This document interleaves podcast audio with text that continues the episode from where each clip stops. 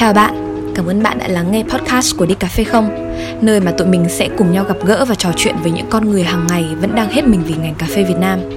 Cùng lắng nghe câu chuyện của chúng mình ngày hôm nay nhé. Hôm nay thì chúng mình sẽ đến với Brick.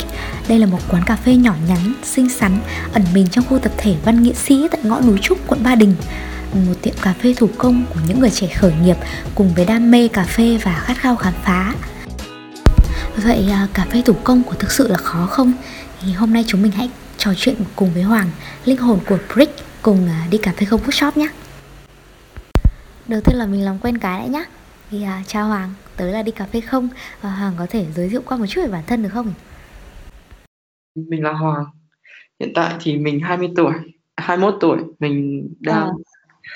cùng mở một quán cà phê với một người bạn tên là Vân Anh là Brick. Thì đấy là sơ lược về bản thân mình và mình đã làm nghề được 2 năm. Mình thì cũng uh, qua Brick nhiều lần rồi mình rất là thích cái không gian của các bạn. Nhìn thì nó đơn giản nhưng mà nhưng mà nó lại không hề đơn giản. Nó ở trong một con ngõ và ở trong một khu tập thể. Thì không biết ừ. là các cậu xác định là tìm một nơi ở trong khu tập thể từ đầu hay là do một cơ duyên nào để hai bạn tìm được cái mặt bằng đấy? Thực ra thì um, ngay từ đầu mình với cả Vân Anh so bắt đầu với việc số 4 nó khá ít ỏi thì bọn mình uh, hồi cả hai đứa đều mê cái mô hình của Herbalife Coffee Brewer ở trong oh. Nhật á. Thì uh, bọn tớ cũng chỉ được xem qua ảnh thôi nhưng bọn tớ khá là thích mô hình như thế. Một một uh-huh. một ngôi nhà khoảng tầm năm à đâu khoảng tầm 10 15 mét vuông gì vậy thì uh, họ làm một quầy cà phê kiểu stand với cả takeaway á. Thì uh, lúc đầu định hướng bọn tớ định làm như thế để tối giản chi phí nhất có thể ừ. nhưng sau khoảng 2 tháng thì bọn tớ đi tìm nhà bọn tớ không tìm được cái nhà nào cả thì cuối cùng vô tình thì bọn tớ tìm được cái nhà hiện tại ở ngõ núi trúc như thế thì khi bọn tớ đến thì bọn tớ thấy là ừ nó cũng đẹp ừ, mọi thứ nó cũng ok thì tôi với anh quyết định là thôi bọn tớ sẽ lấy căn nhà này sau suy nghĩ trong một đêm tại vì bọn tớ quá mệt mỏi với việc bọn tớ đi tìm sau khi làm xong thì bọn tớ nhận ra một điều ừ đúng thực ra nếu mà làm mô hình giống Herbalife ở Nhật thì hiện tại ở Việt Nam bọn tớ không thể sống nổi vì văn hóa người Việt Nam vẫn là văn hóa ngồi và uống chứ không phải văn hóa cầm và nhìn Ừ, ra dạo gần đây thì à, đi cà phê tớ cũng nghe nhiều về những cái câu chuyện về hạt cà Việt ấy thì không biết là tớ có thể hỏi Hoàng câu được không nhỉ? Là Hoàng nghĩ sao về cà phê Việt Nam? Để so sánh với cả thế giới thì tớ nghĩ là cà phê Việt Nam phải mất thêm 4 5 năm nữa thì lúc ấy sẽ sánh ngang một thế giới. Tất nhiên là bây giờ có một vài giống cây, một vài cái phương pháp trồng, một vài à, người nông dân một người một vài người support người ta đã làm cho cà phê Việt Nam nó rất tốt rồi. Nhưng đổi lại thì cái giá thành của họ rất cao vì đơn giản là họ phải làm lại toàn bộ hoàn toàn đất và, và cây trồng. Tôi thấy là năm nay như là mọi người thể ừ, để ý những cái cuộc thi như Amazing Cup Việt Nam á, thì hai năm hai năm gần đây thì họ đã đều cho ra hai mẫu cà phê khá là tuyệt vời giống như mẫu năm ngoái là mẫu của Mang Đen.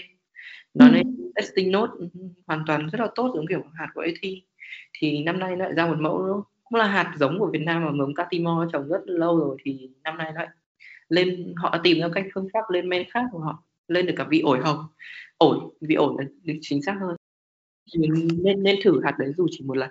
Mình, mình ừ, hạt đấy là Hoàng gợi ý thử cho hand brew hay là pha espresso? Hạt ý được sang line mình có thể sử dụng cả hand brew và espresso cho những hạt nào mà ai mà uống quen hạt espresso sang line á có thể lên trang web của The Hummingbird thực ra thì hiện tại thì đấy là một nơi mà chúng mình nhập cà để bán ở Hà Nội.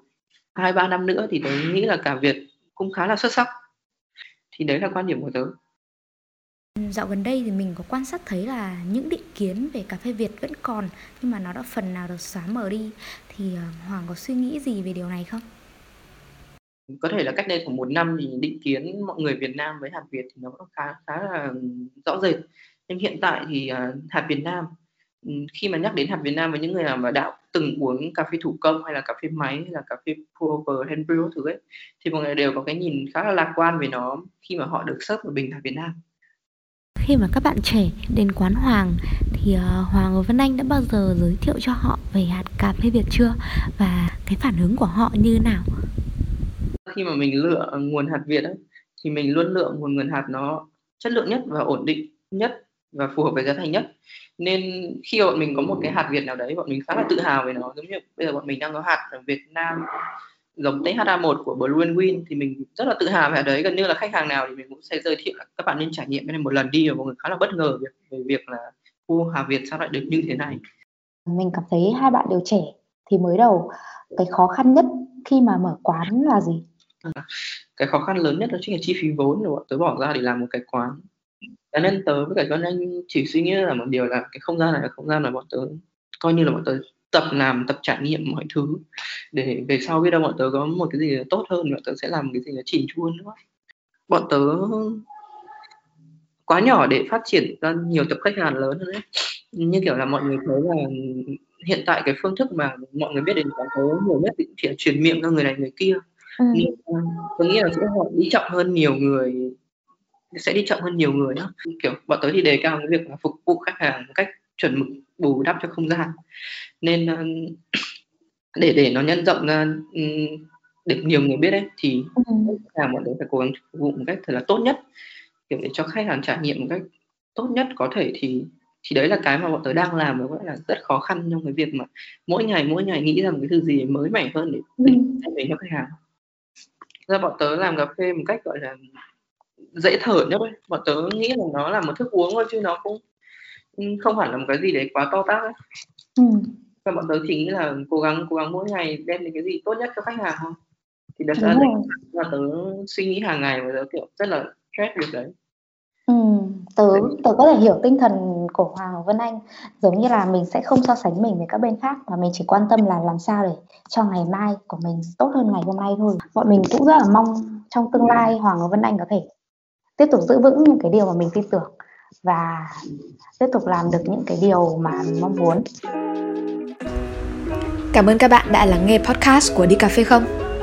Trong tập tiếp theo, chúng mình sẽ có tại sao mà khi nhắc đến cà phê mọi người lại nghĩ về cà phê là phải là strong này là phải đậm đắng này sánh này hay do đó chỉ là cái gu của một cái thế hệ người Việt liệu mà giống như là thời trang ấy, thì gu của những thế hệ nó có thể thay đổi được cùng với sự chuyển giao hay không?